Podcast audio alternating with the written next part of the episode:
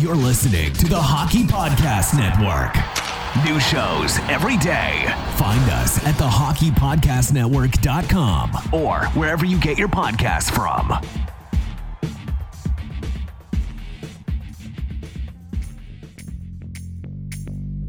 It's playoff time. That means bigger stakes and bigger promotions. Every day of the basketball playoffs, DraftKings will have $20,000 in total cash prizes up for grabs. The best part? It's free to get your shot at these daily cash prizes. DraftKings will be offering two free to play pools every day of the NBA playoffs, offering players a free shot at $20,000 in total prizes. DraftKings free to play pools are easy to enter. Just download the DraftKings app, go to pools, and choose from a wide variety of free contests for an opportunity to win cash prizes. Download the top rated DraftKings app now and use promo code THPN when you sign up to get your free shot at $20,000 in total prizes every day of the basketball playoffs. Head to DraftKings pool page to get your shot at huge cash prizes. That's promo code THPN for a limited time only at DraftKings. Eligibility restrictions apply. See DraftKings.com for details.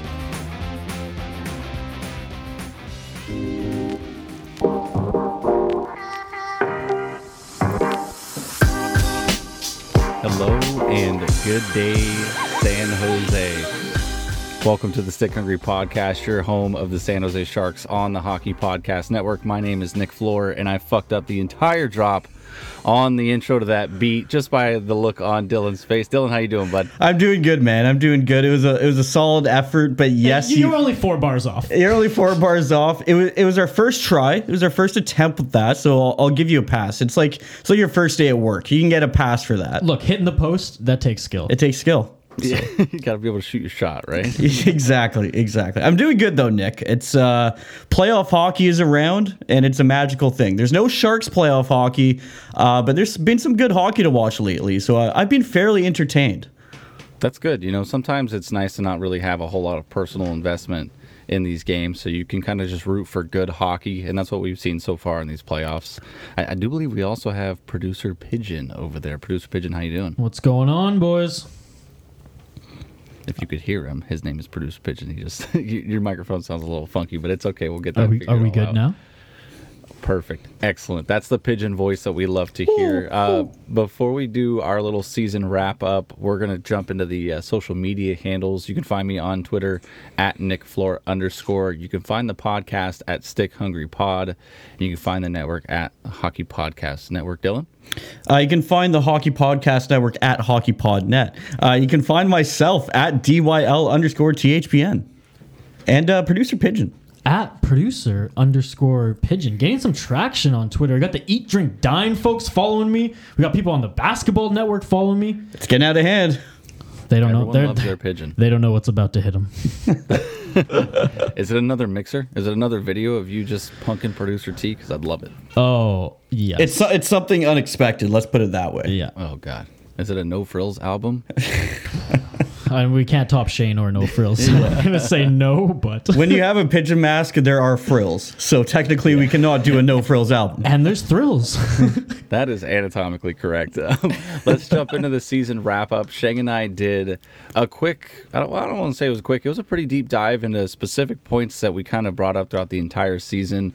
And honestly, it was just an amazing interview. We did have some technical difficulties throughout it, but we persevered and we had a great little conversation about the Sharks, how the season went, and what we could kind of look forward to in the future. But we have a couple of positives and negatives we kind of want to get into today.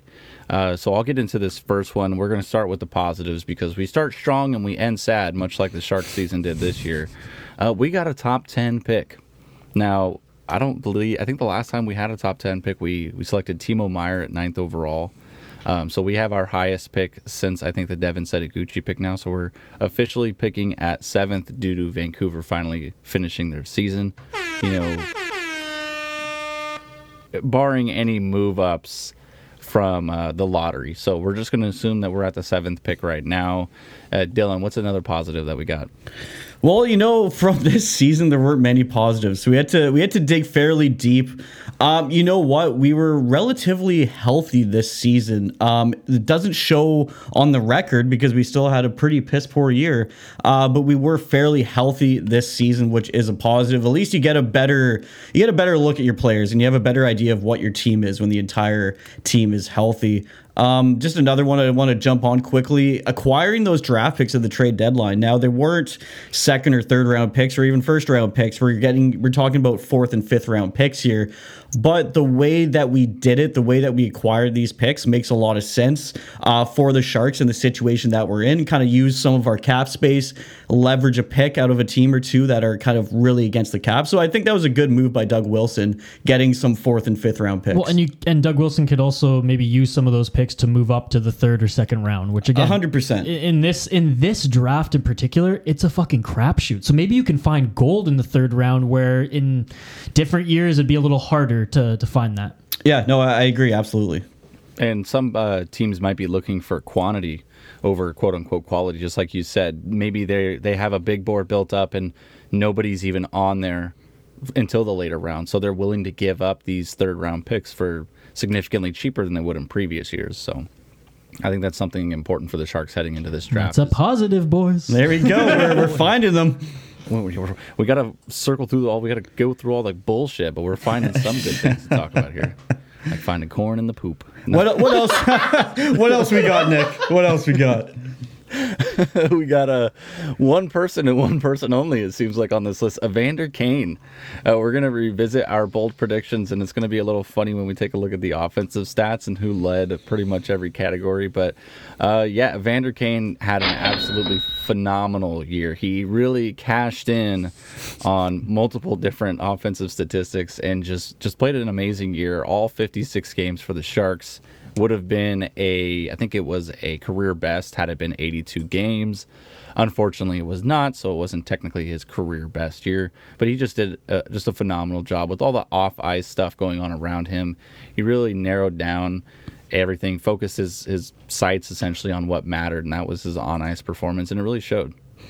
Yeah, I mean that's such a great point. I mean, coming into the season, it would have been pretty easy and excusable, I guess, for Vander Kane to have a, a mediocre year. Uh, but he came out and he came out pushing in most games. He was the only guy that was really performing um, at, at, the top of his game. So yeah, great season for Vander Kane. Like you said, too bad it wasn't an 82 game season. He could have come out with you know over 30 goals probably. But hey, there's another positive. Another positive. I think that might be the last one for us uh, for this season for the Sharks, but we, we got a couple out. Yeah, I mean, if if just looking at the negatives list, I see the third bulletin point that we got going on down there. I want to kind of do the opposite of that bullet point and do young players stepping up.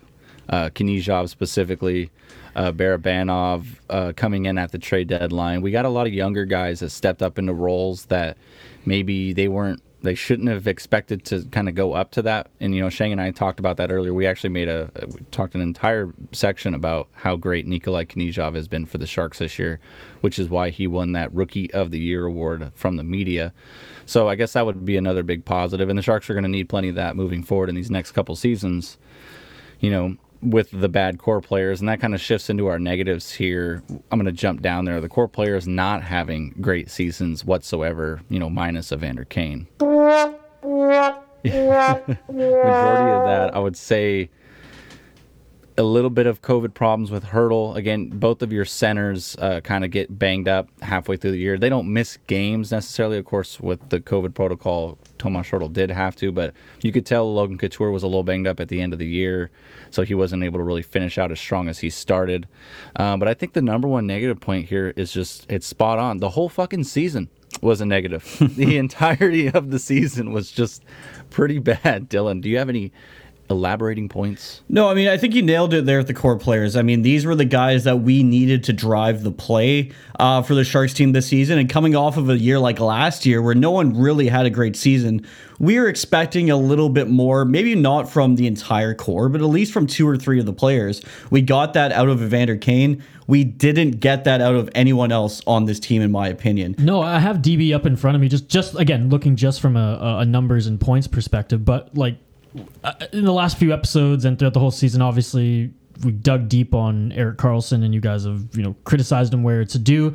Twenty two points only eight goals on the season in 52 games. Now, I know he's a defenseman first, but he's an offensive, play driving defenseman. And right under him, as far as uh, points leaders for the team, is Ryan Donato with 20 points and six goals. And we were, you know, in the last few episodes when I was sitting here with you guys, we are kind of ripping on him too. So you have both of these guys, one a core player and one guy who you wanted to see something more from this season around the same point, you know, point production. That that surprised me to see Car- Karlsson right there with Donato. No, it is surprising. And well, the one thing for Erik Karlsson is the eight goals. I mean, I don't mind. I don't really care about that. It's the what does he have? I don't have a list from me. What fourteen assists? Fourteen assists, and he was a, a, dash eighteen on the season. That's uh, you can't have that. This is a guy that's supposed to be, you know, getting the puck out of our out of our zone, pushing the puck up to our forwards. He's supposed to be the best in the world at it, or at least one of the the best, and he comes out with 14 assists.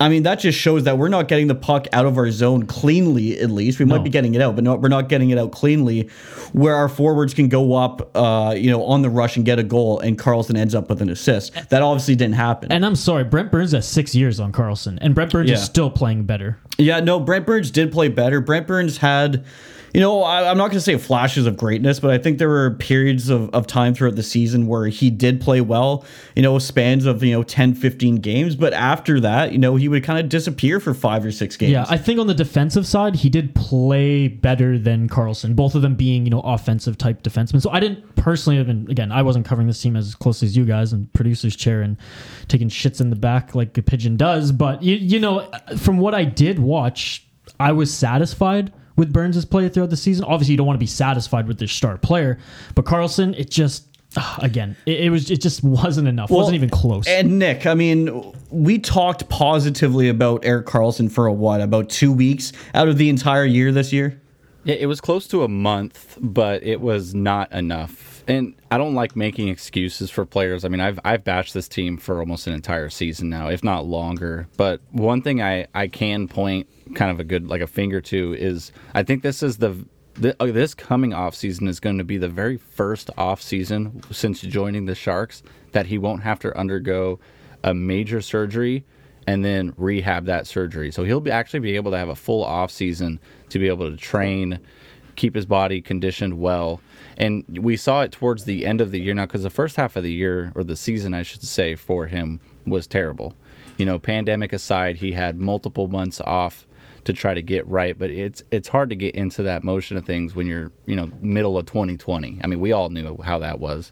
So um, I think the biggest thing for him is going to be this coming season because now there's no more excuses whatsoever at all. Like you could, like I just did now, I could sit there and say, well, this is, you know, he come back from the major groin surgery, so he's got to get that funk all worked out and then get into the rhythm of things.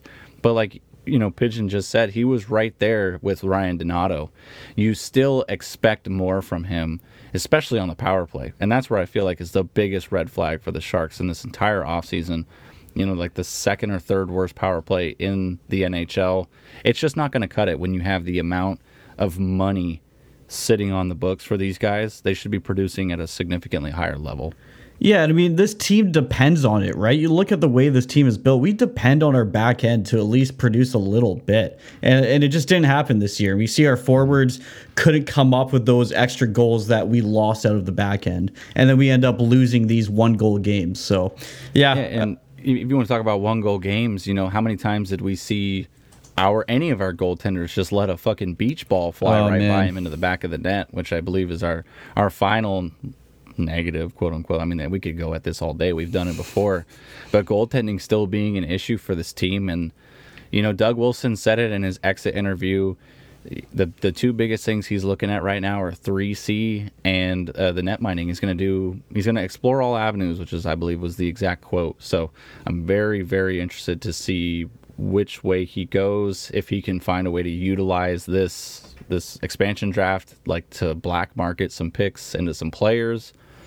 I don't know. We'll we'll see what happens, but I really really think that the goaltending is going to be the number one issue that he needs to address because he's come out publicly and criticized it. And then after that will be 3C because, you know, Dylan Gambrell did very well this year for his position defensively, which is something the Sharks didn't have at all, was good defense.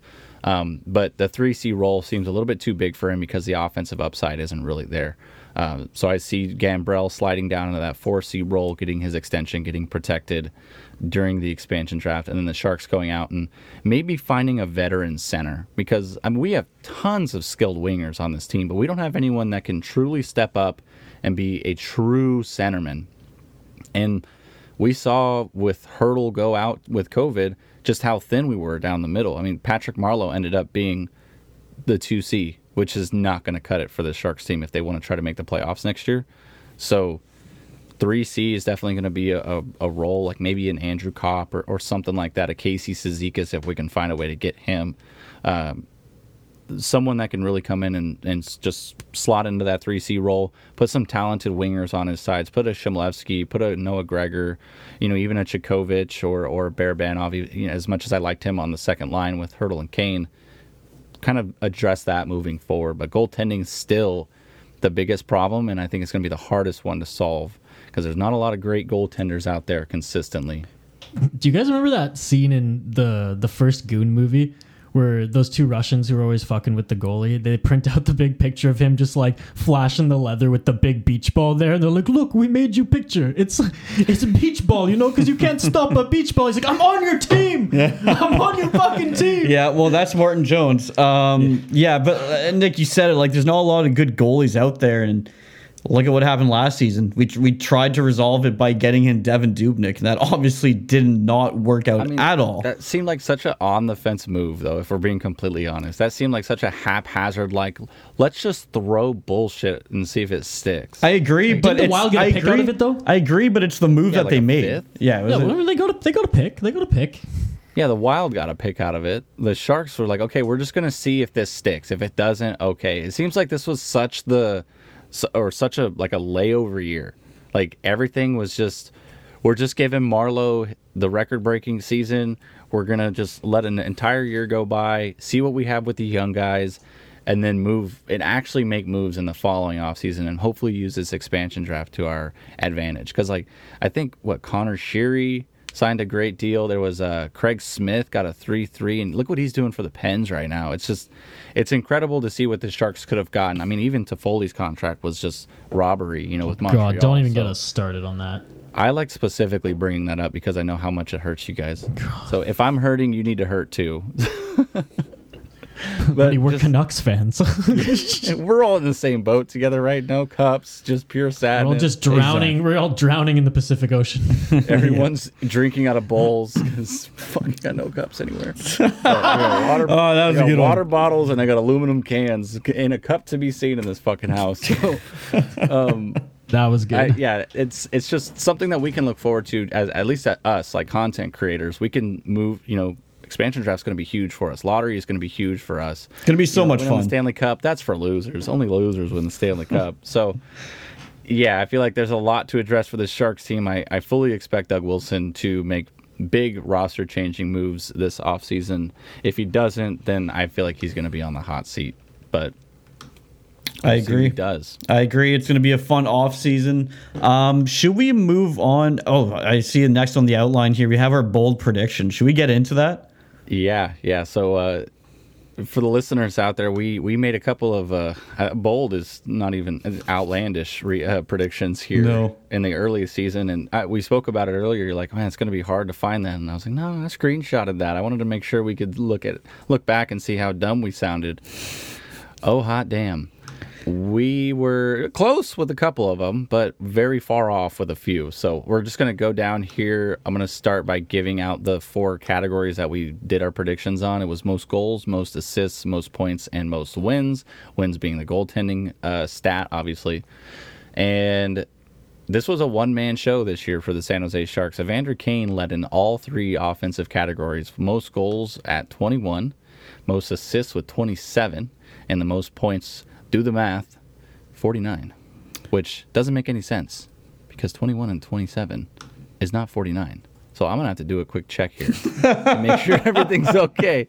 Okay, it was 22 goals. Uh, yeah, I that's figured that- on that one. that's We'll what I cut that one thought. out of the podcast. That didn't exist. That's what I thought. Uh, hey, I, I. I was pretty close on the goal prediction. I predicted Kane would get 21, uh, so I wasn't too far off there. Just one goal off.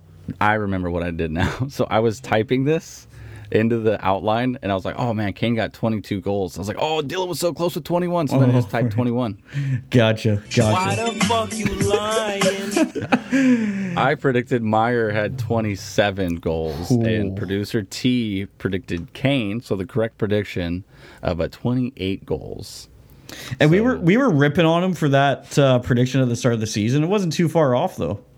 Yeah, I mean, honestly, a, a couple more games, especially with how him and Hertl and Barabanov are playing at the end of the season, a couple more games, or maybe not getting shut out against Vegas that last game could have been really, really close to that 28. So, big ups to producer T there. There you go. Uh, the next one. This is this one is where we are off. Like we are off by a by a country mile here with the uh, most assists.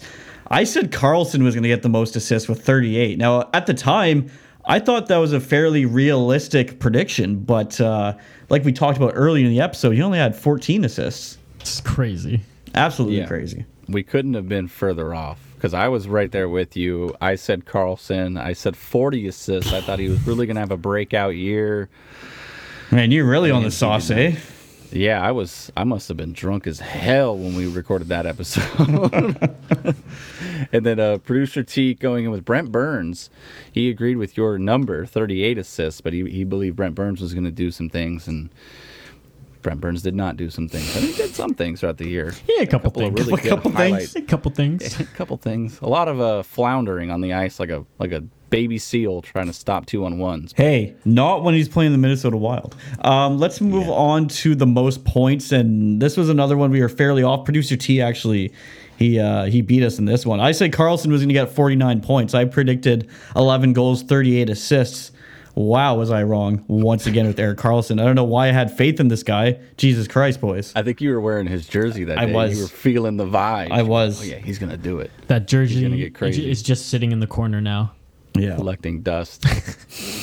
Pigeons. Are, It'll are bounce back when Karlsson bounces back. I'm going to burn it in a pile full of apples. Sacrifice must be made for him to get his game back. exactly. Uh, my prediction on most points, I had Brent Burns, 14 goals, 36 assists, and 50 points. No, nowhere near it. Not even close. Not Sorry. like, I mean, I think he was top five or top six. Yeah, Burns only had 29 points, so I was just off by a smidge. by a smidge. and uh, yeah, only a little bit there. Uh, Producer T coming in, he, he said Evander Kane. Now here's a good one here. Yeah. He said Evander Kane was going to have the most points with 28 goals, 20 assists, and 48 points. He was off by one, by a single point. Hats Beginner's off. luck. yeah, oh, dude, I was about to say beginner's luck. Yeah.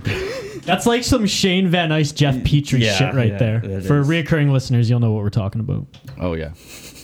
So yeah, hats off. I think that was the most accurate prediction, only off by one, and to be only off by one on a like a combination stat like that, that's pretty good. So, good Hey, job, hey, T. I'll- I'm gonna I'm gonna pat myself on the back here. I was off by one on two of these predictions. So hey, that's true. the goals and the wins for goaltending, which uh, we're gonna get into now.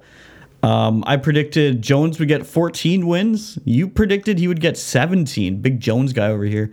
Um, Uh, you, the only reason why I didn't get 17 is because he played himself out of the role. Like Yeah. we, all those Hey. Kozhinosh wins at the end of the season could have been Jones had he not shit the bed. playing himself out of a role is exactly what I expected from Martin Jones. So that's why I put down 14. Uh, Producer T, uh, he was going a little crazy here. He said 36 wins from from Martin Jones. I don't, no, not even close. That's a goddamn Hit lie. the trail no- sound one more time for us. that that must have been with his tongue firmly planted in cheek. In cheek, yeah. So Martin Jones actually had 15 wins. So I was one off. One off, boys. There you go. Hell yeah. It's like I know what, What, I'm talking win? about. What does he win? Produ- Please tell our contestant what he wins. what do I win, Producer Pigeon? A new San Jose Sharks jersey without Karlsson's name on it. Oh, So that's a ru- that's a true W right You're gonna there. get me a jersey? Hey, Bar- Barabanov, man. Bar- bar- bar- bar- bar- That guy has, he's a fucking stud. His name, and I just looked at his his offensive production with the few games he had with the Sharks. Dan, I, I, li- I like what I see in this guy. So I asked you if you're gonna buy me a jersey, and you said Barabanov had a great year. So uh, what was the answer? Yeah. there? Well, I'll slap, hi- I'll, I'll slap his name. Typical On politician But here, it folks. shouldn't say Barabanov. It should say Yabba Dabba Banoff. So the back. I don't know why. It's just so fun to. No, it is. It is a fun word. I'll, I'll I him that. believe he's still tearing it up over in the the uh, World Championships right now. He had a pretty good game. I think it was against Latvia. So um, to La- well, Latvia, the powerhouse, uh, knocking off Canada, making earlier this week. history. Shutout. Yeah. A two a two nothing But win. hon- honestly, like I mean, this uh, this tournament at the best of times and the best of years, I'm I don't know, I'm not that interested. I'll, I'll watch a game or two, but this year, I mean, look at the rosters for the Americans and the Canadians. Man, th- these these are bad teams. like the AHL All Star team's going to take on these teams Look, and if, win. if Russia and Sweden don't win it, then like this whole tournament is fucked. Because if should- Latvia takes it, come on. yeah. I think we should take note to something you just said. You said look at the American teams and the Canadian teams, and the Sharks have three players on that team USA team. Yep. So Kevin Labanc, Ryan Donato, and Sasha Chmelevski Um, are both. Nick, I think their- I think we have a caller. Now I'm going to just assume that this is Shane Van Ice calling into the Stick Hungry podcast. Uh, Shane, how's it going today? Good. How are you? Okay, it was Shane. Thank God for that. Uh, I'm doing good, man. I'm doing good. How are you doing? Uh, I already said I'm good. I already said I'm good.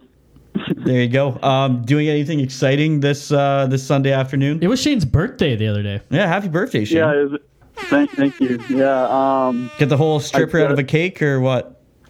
No, I was I was at my mom's place, so I just took it easy. Had a had a good dinner. Come Hey, on, ju- just because you're at your mom's house doesn't mean you can't get a strip out of a cake. Yeah.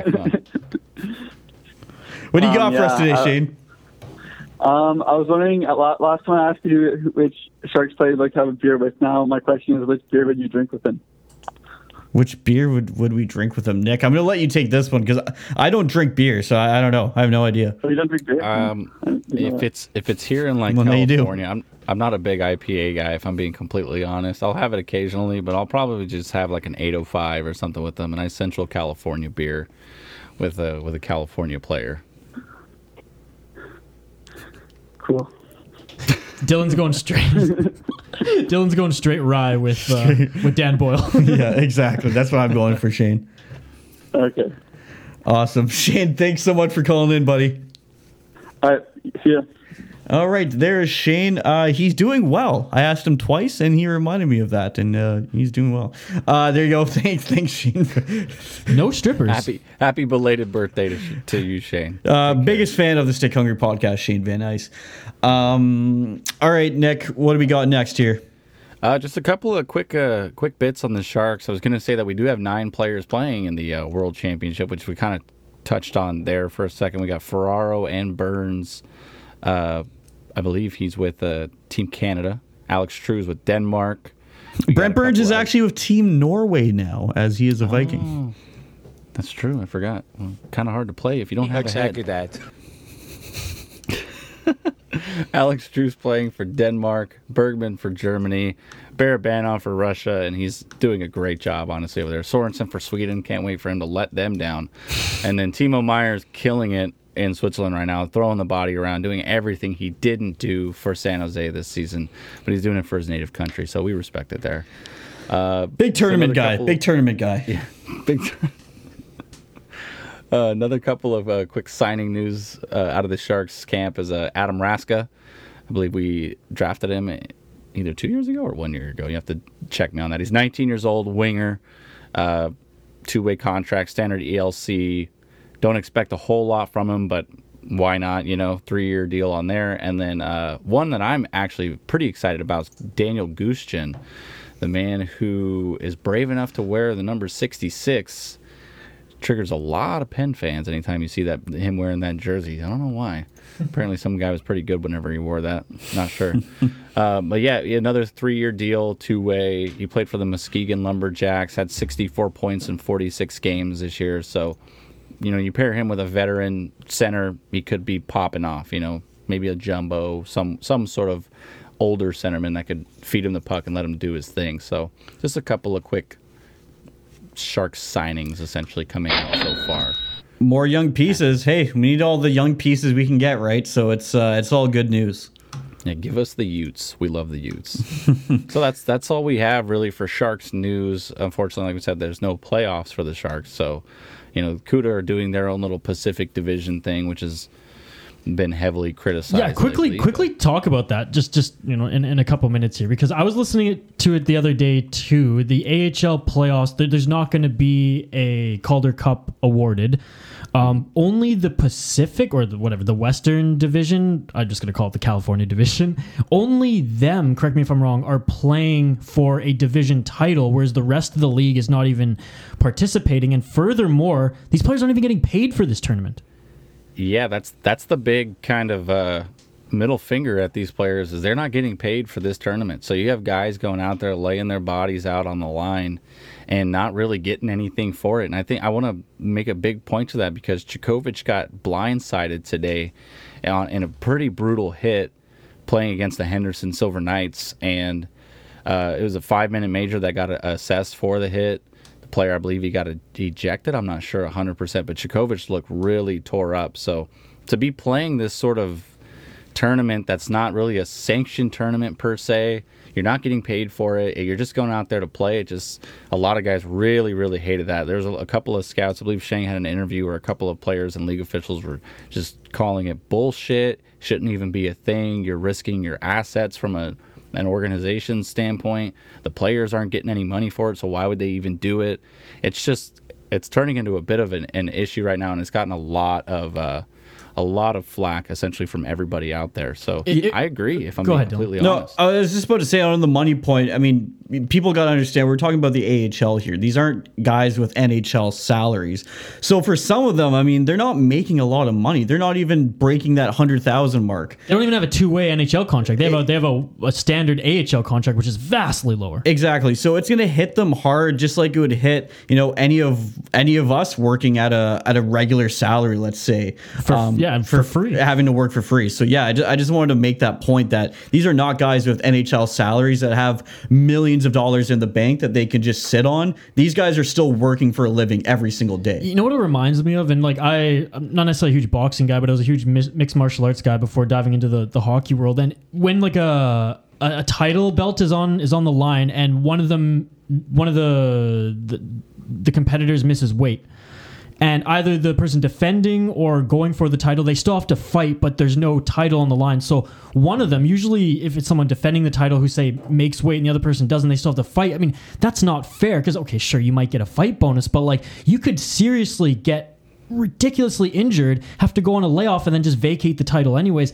You know, I, I know it's a little bit of a stretch of an example, but it, that's the vibe that I got here. It's like, what are you playing for? A division title? You're putting your body and career on a line for a division title? That makes no sense. No, I mean, like for these organizations, do they? I mean, you know, you watch these games. Do you expect much from your guys? Do you expect them? to- That's the thing. The one, the few that are, are going to hurt some people. yeah, no, that's that's true. That's a good point. Yeah, and I we just saw it today. Chico is game two of a best of three because uh, the Sharks with Kozhinosh and net won their little play-in sections against Colorado, and I believe it may have been Bakersfield or or, or another team. Uh, doesn't matter honestly. Get to the point where you know they're they're playing in a hard-fought series against a team like Henderson, and I mean, if we're being completely honest here, Henderson has been incredibly dirty all year. I mean, we're talking, there's been over 50 plus penalty minutes handed out, I believe, in a single game between the Barracuda and the Henderson Silver Knights.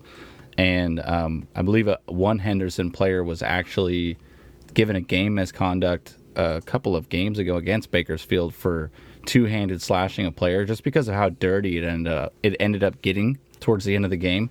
So, I mean, the hit was clearly a blindside hit you know, in the NHL, I mean, we would have already have seen Twitter arguments all the way over whether it should be a eight game suspension or a five thousand dollar fine. Um, but you know what, what? What's the point of Chekhovich going out there and, and sustaining that type of injury? You know, the, the trauma that's associated with it, the everything with CTE and everything going around with that. That's not something that you want to subject your players to, especially for the Sharks, where you're really going to be relying on these young players in these these next couple seasons. So, I don't know. It just seems a little careless, a little reckless. on the the Pacific Division's end to do something like this just for some meaningless prize or, or something along those lines. But you know, I don't know the exact details that went into the discussions on who cleared this and you know if the players had any say so in it. But I would think that they would. But I, honestly, it's something I, I really don't want to see again moving forward ever. Yeah, a lot of unhappy uh, teams, players, and head coaches uh, there in the AHL. All right, uh, what are we going to move on to next year, Nick?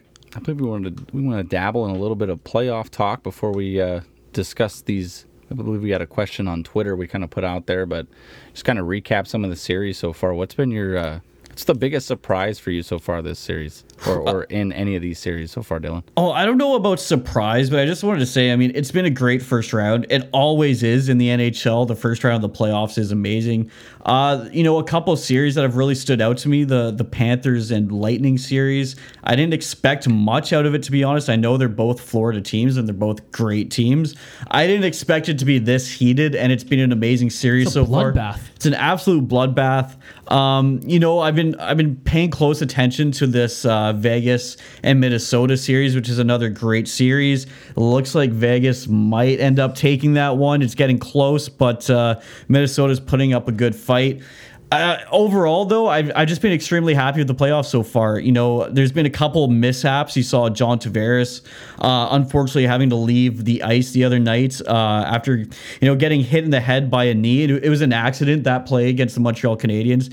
Still unfortunate. And then Nazem Kadri getting suspended. What's new? It's playoff time. I can't believe it. The guy is on his best, well, quote unquote, best behavior, being the little rat that he is all season. Playoff time comes and he wants to take off people's heads. Like, insane. what the hell? He's been watching too much Capitals hockey. Well, okay, well, even Tom then, it's just every year with this guy. He gets suspended at playoff time. It's Tom Wilson does everything dirty. Kadri's Yeah. a headhunter in the playoffs. yeah, no, it's true. Yeah. and I, that's going to have repercussions for them going into next series. Uh, you know, I mean, that- was it eight games? And Yeah, if, if, like two if now? they don't close it out tonight against the Blues, I mean that's you know it's that that doesn't do uh, Vegas, assuming they move on to face Colorado, any favors if you know if Kadri's So, uh, in do the you line. Yeah. think the Colorado wants to lose a couple games so they can get that suspension out of the way?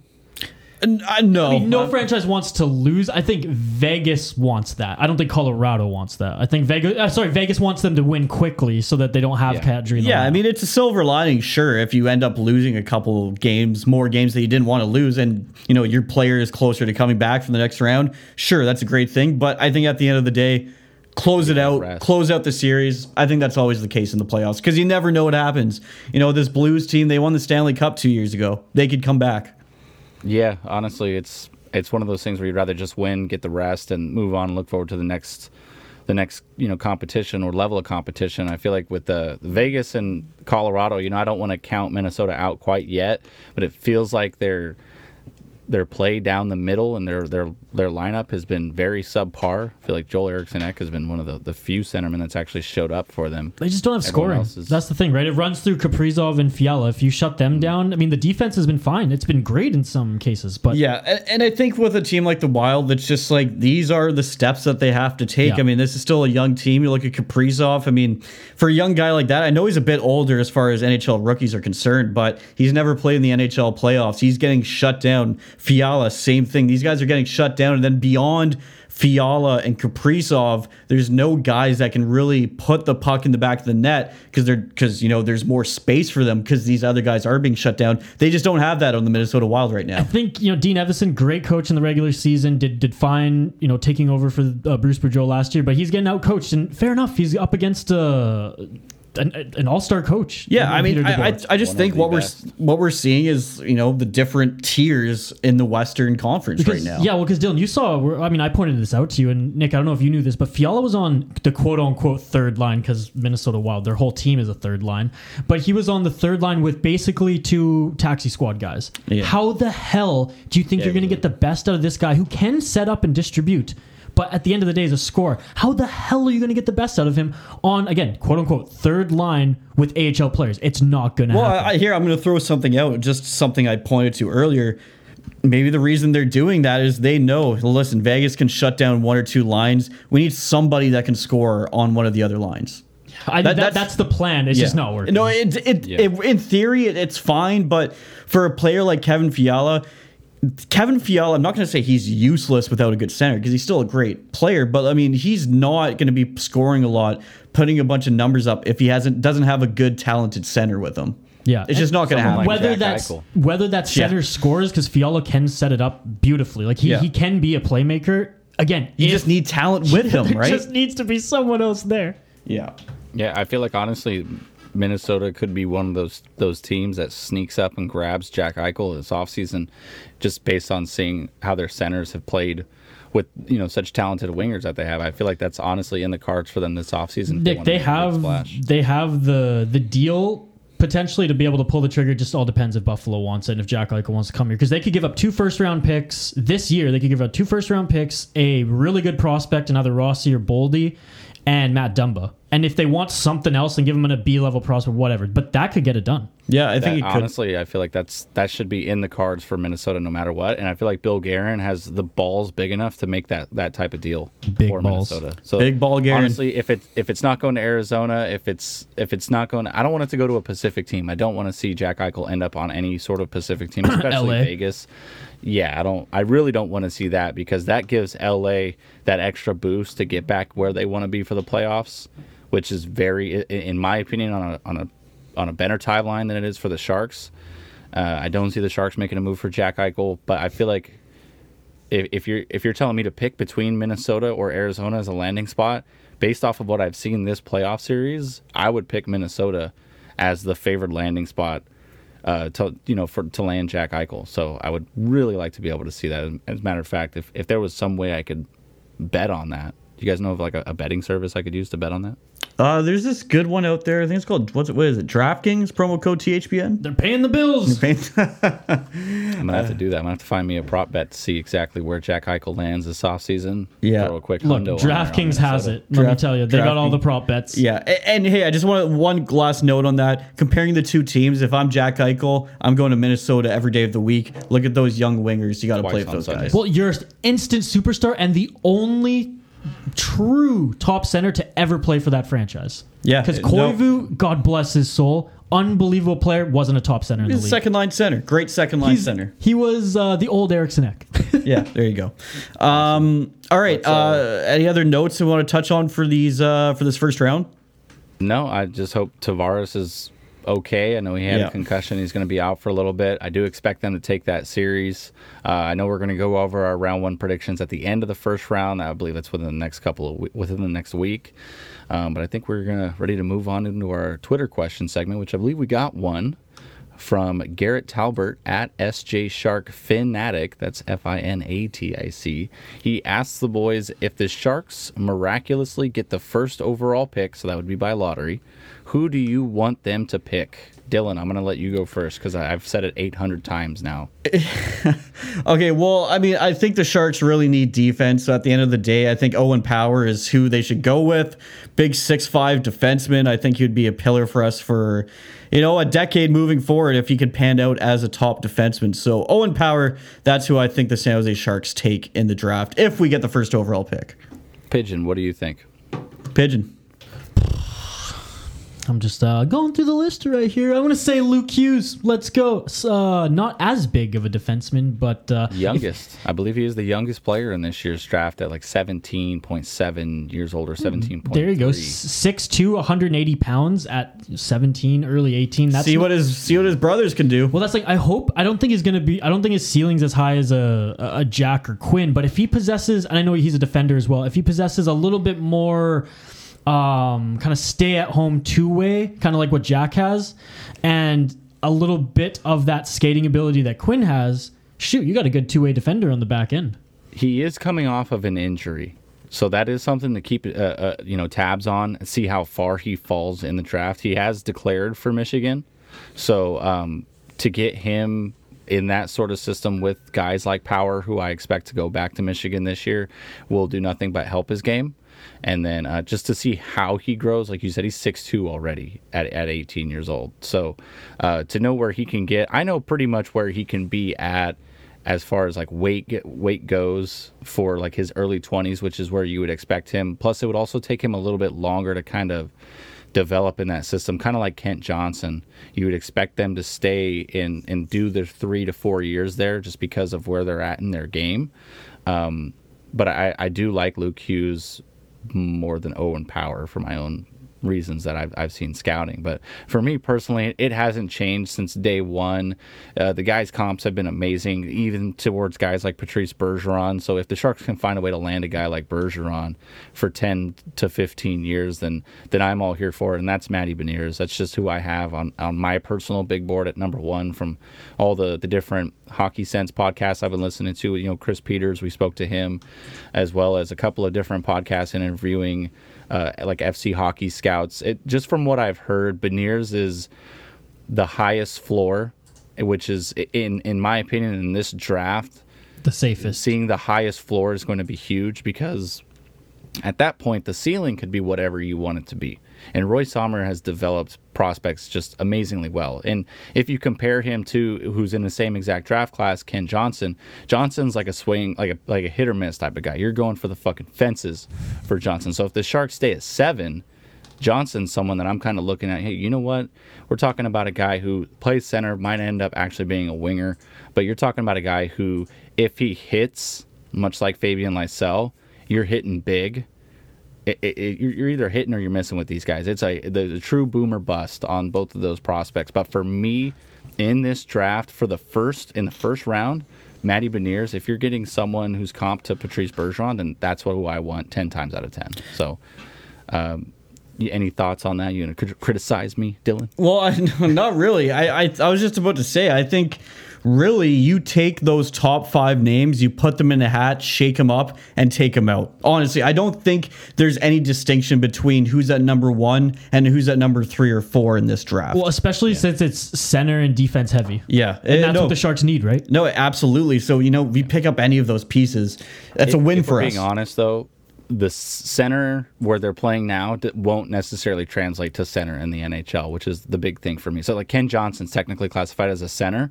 Every scout that you talk to is saying he's an NHL winger. He he does the flashiness. He doesn't have the two way game for centerman right now. Maybe in at, at the NCAA level he can get away with that being on the third line, but it's not going to translate well, and he's going to end up falling into that winger role. And that's not what I want for the Sharks moving forward. I want someone that I feel like I can plug in at center, and I know is going to have the hockey IQ to be a great player. The physical attributes, you can work on that, right? You can't really work on hockey IQ after a certain age. You either get a feel for the game or you don't.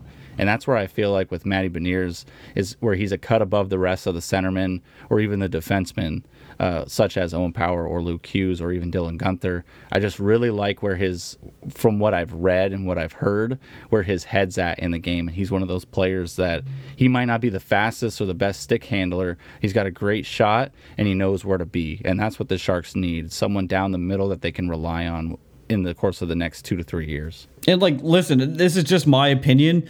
You take the center that can get you 60 points over the winger that might be able to get you 70 because that center position is so important. It's going to affect the rest of your team. So, uh, yeah, either way, going to be an interesting draft for the San Jose Sharks. Very important draft uh, for the direction of this organization. So it's going to be a fun one. Uh, Nick, what do we got coming up next year?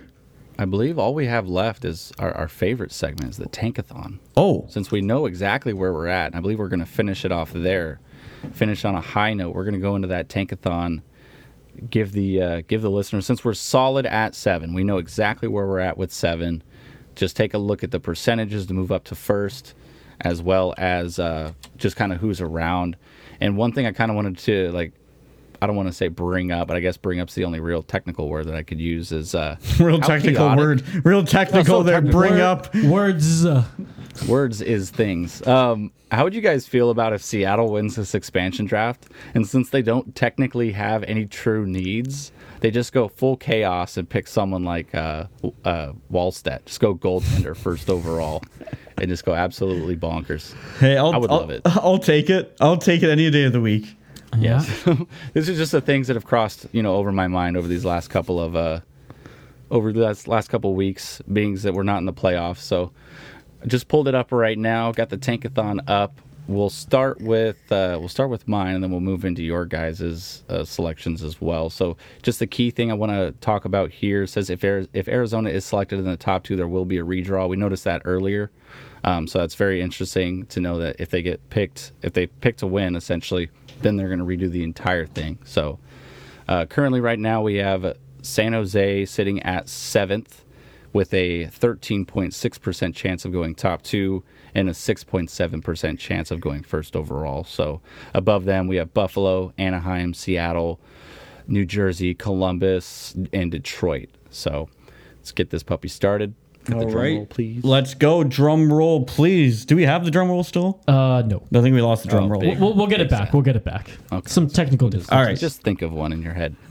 Just imagine one, folks. Imagine. Oh, here we go. Looky there. Chaos has already started. Uh, Arizona was selected to win it, so we'll actually have to do a redraw. So I'm going to do a quick reset. and Wow. redraw. Here we go. Holy smokes. With a 1% chance of moving into the first know overall what that pick, was. the New York Rangers win the lottery and move up 15 spots to select the first uh, for the first overall selection and Columbus moves up 3. This in turn knocks San Jose down to 8th overall. An So, interesting move by the Columbus Blue Jackets. They actually end up drafting a coach. So watch out for that one. Yeah, Torts is out, so we'll see what they do there. Um, let's take a look. I, I do believe uh, Gerard Gallant interviewed with the Rangers for their head coach vacancy, so we'll see ooh, if he makes a trip to Columbus. And uh, yeah, well, said when they that. fire him, they won't just leave him uh, outside of an Uber. They'll, Well, well- they'll at least pay for the private jet home. Well, no, I, a I was about to. taxi. s- I was about to say there's no shortage of taxis in New York, so you know, easy transition. easy peasy, All right, let's. uh Is it, and we going to roll again? Are we going again or what? yeah, we're gonna roll it one more time. Let's take a look here. Here we go. And Money talks. Wow. How lackluster, yet exciting at the same time. Buffalo retains the first overall selection, and Philly jumps up 12 spots. At it's a 1.8% chance of first overall, but this is second, so they got 3.8% chance, and they found a way to do it. And they redraft Nolan Patrick. Honestly, Philly needs something. So yeah. not even upset to see that. there. All right, let's take a look here, and well, we're gonna do one more. We're gonna do, do yours, Dylan, or we're gonna do Yeah, fans? let's uh let's let's run through mine quickly. We do the fans last because they always get the Sharks at number Yeah, they one. get the results. They get the results. All right, let's hit it. Let's sim that lottery. All right, in the first Oh! overall pick, the Vancouver Canucks. I like that. How about that? Uh, second overall, the Buffalo Sabres. Third, the Anaheim Ducks, and uh, moving down one spot to number eight, your San Jose Sharks. Vancouver. Vancouver. Of course, Vancouver of will, will win the first overall in the year that's you know the hardest to Yeah, you know to definitively choose the first overall pick. All right, let's uh, let's hit it once more. Last draw for me, and Nope, no, once it is not. again, We got a forfeit. we got a forfeit. So let's reset that. I ain't lying. They got number one, Arizona. Let's sim that lottery. All right, first overall pick goes to the New Jersey Devils. Second overall, the Buffalo Sabres, and third to the Anaheim Ducks. And number seven, your San Jose Sharks. There you go. So Not that much to talk about there. Just Part- a boring old fourth overall. New Jersey first. doesn't need any more picks. yeah, so this is the big one. This is the roll. This is the one for the fans. For the fans, let's go. This is where we get the first overall pick every time. It's actually been two weeks in a row we got the first overall pick. Give Sharky a little rub on the head there for He's good gonna luck. push the button. Don't worry. Oh, he's gonna pushing the button. He's actually pushing the button. All right, Sharky, let's go. Let's sim this lottery. And not what we were looking for. First overall pick goes to the New Jersey Devils. Second overall, the Buffalo Sabres. And third, the Anaheim Ducks. I feel like that order is, I've read that out like three times in a row. Um, and we just took it off the screen, but I believe the San Jose Sharks That's were in seven. spot number seven. So uh, Yeah. no movement from the Sharks there. Yeah, just backhanded Sharky. He's uh he's officially fired. He's fired from being able to make any lottery picks from here on out. Yeah, too bad we didn't have that sound effect. you can go back and take a look at it in the video. Just at him right out of the air. Dylan make a took a gif out at of him. it. It's like the, look up stick hungry on Twitter's gifs. It's just Nick slapping fucking Sharky. Whoopsh. We'll be the first it was gonna be me podcast ever to have assault charges laid on it. No sharks were harmed in the making of this podcast. There you go. There we go. PETA, PETA comes after our asses. All right, so let's let's not like let's not get our list of enemies uh, going here because it's it's going to be a long list. I think. I, I think that was the episode pretty much. Uh, once we get into the PETA talk, that's when you know typically Yeah. things are starting to wrap up. Help here. me, PETA! Oh fuck! All right. Pay no attention to the pigeon behind the curtain. uh, I do hear a helicopter coming in the distance here. That might be PETA. Um, all right, let's. Uh, Ford helicopters now. Holy shit! yeah, they're they're nuts. Isn't that a non-profit? They're nuts, bro. They got their own Taking little, down aquariums, they get big Yeah, they have their own little militia going. It's uh, it's really something else. Let's give a shout out to our Twitter handles though before we uh, get on out of this shit show. Uh, you can follow myself at dyl underscore thpn. You can follow the show at Stick Hungry Pod. You can follow producer Pigeon at producer underscore Pigeon. He's dying over here laughing, so I had to At jump Free in. Willy, let's go. Uh, at free underscore Willie. Uh, okay, Nick. You can follow me on Twitter at Nick Flohr underscore. There you have it. There you have it. Uh, what an episode! What an episode! Don't exactly know what we talked about in that one, but uh, you know, Hockey. Hockey. Actually, quite a bit of hockey, boys. quite a bit of hockey. It was good. Uh, you know, we didn't have a tea time because producer T obviously isn't here, so that that's typically the segment that gets us off the tracks. But we, I feel like we stayed on it pretty good. PETA talk at the end kind of got us off a little bit, but that's why we're ending it. That's what I'm here for, boys. There you have it. We will be uh, we will be doing our player reviews. We will be going and doing not okay. Well, I'll just say fucking deep dives. We're gonna do a quick little deep dive into each player we figured was uh, worth diving into. It's like Nick. It's like a, it's a deep dive, but it's an eight foot pool. So you, it's not that. It can never be that deep of a you can't dive. actually Yeah. dive. Yeah, exactly. dive we're gonna do a do we're gonna do a your- cannonball into these player reviews. you gotta do the dolphin swim out with your legs, or you gotta like jellyfish the fuck out of there. You know. And on You that never, note, you've never thanks. done a deep dive. In, a, in a shallow pool. Wait, hold on. You've never done a deep dive in a shallow. I know pool, what you're so, like, talking you about. do The full swan dive, Yeah. right? And then once you hit the water, you, You gotta get yourself kinda up. fucking- so Yeah. you don't crack your head on the bottom of the pool. 100. percent That's what we're doing with Timo Meier. I mean, Nick, he basically his face almost sticks up from an eight an eight foot pool. You're so tall. So I mean, He ain't lying. All right, folks. Oh. Thanks for listening to this episode of the podcast. Uh, if you have an extra moment, please rate and review us on iTunes and Apple Podcasts. Um, Nick, anything else you want to say before we jump off? Make sure you guys drink your water, fucking hydrate, take care of yourselves, and uh, have a great rest of your day, fellas. There you have it. There you have it, folks. We will catch you next Monday.